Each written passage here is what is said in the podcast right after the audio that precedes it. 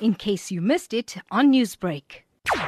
This graduation is actually from the Guru Gopalan School of Drums, who is my late guru, and uh, I now actually run the classes in his legacy as such. This weekend that went by, we had our first inaugural graduation, and there was eight kids that graduated into level three as such in my syllabus. And these kids have been learning like for eight years or so, very young, from the age of 10 to like about 14, 15. We know that these are not your usual tabla classes, as you have implemented a category system with three levels of advancement. So can you tell us more about that? The level two is just basically a variation of level one where we get a little intermediate, not too much. So you got your basic and your little intermediate, and now this level three phase is basically a proper intermediate system where these kids now have to write down calculations of the beats. He gets to introduce them to the instrument. They've been learning all these years like talams, you know, the basic notations, the hand gestures, getting them into the rhythm and stuff like that, which takes a bit of time, obviously, and also learning to say the notations, like, you know, we say a bit of notations like takadimi, takdajunna. Let's elaborate a bit more on those classes, which I do believe are ongoing. So we understand they're held every Saturday.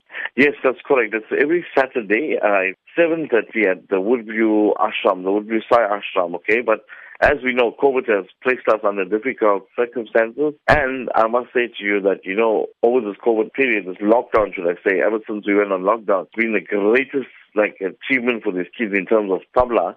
So I haven't seen them for a long time. And these kids, ever since lockdown, they've been doing video. Uh, we've been obviously doing it on Zoom and Teams and stuff like that. And they've been so regular. They've been on their tablas. Normally we meet on a Saturday, but now, ever since March to now, we've been meeting on a Friday, on a Tuesday, on a Saturday, and these kids are always checking up on me. Guru, is my lesson right? Guru, is this right? Guru, is that right? Guru, check my notes. What they've achieved from March to now is incredible. We know that youth of Indian origin are often singled out for sometimes shying away from their culture and their heritage.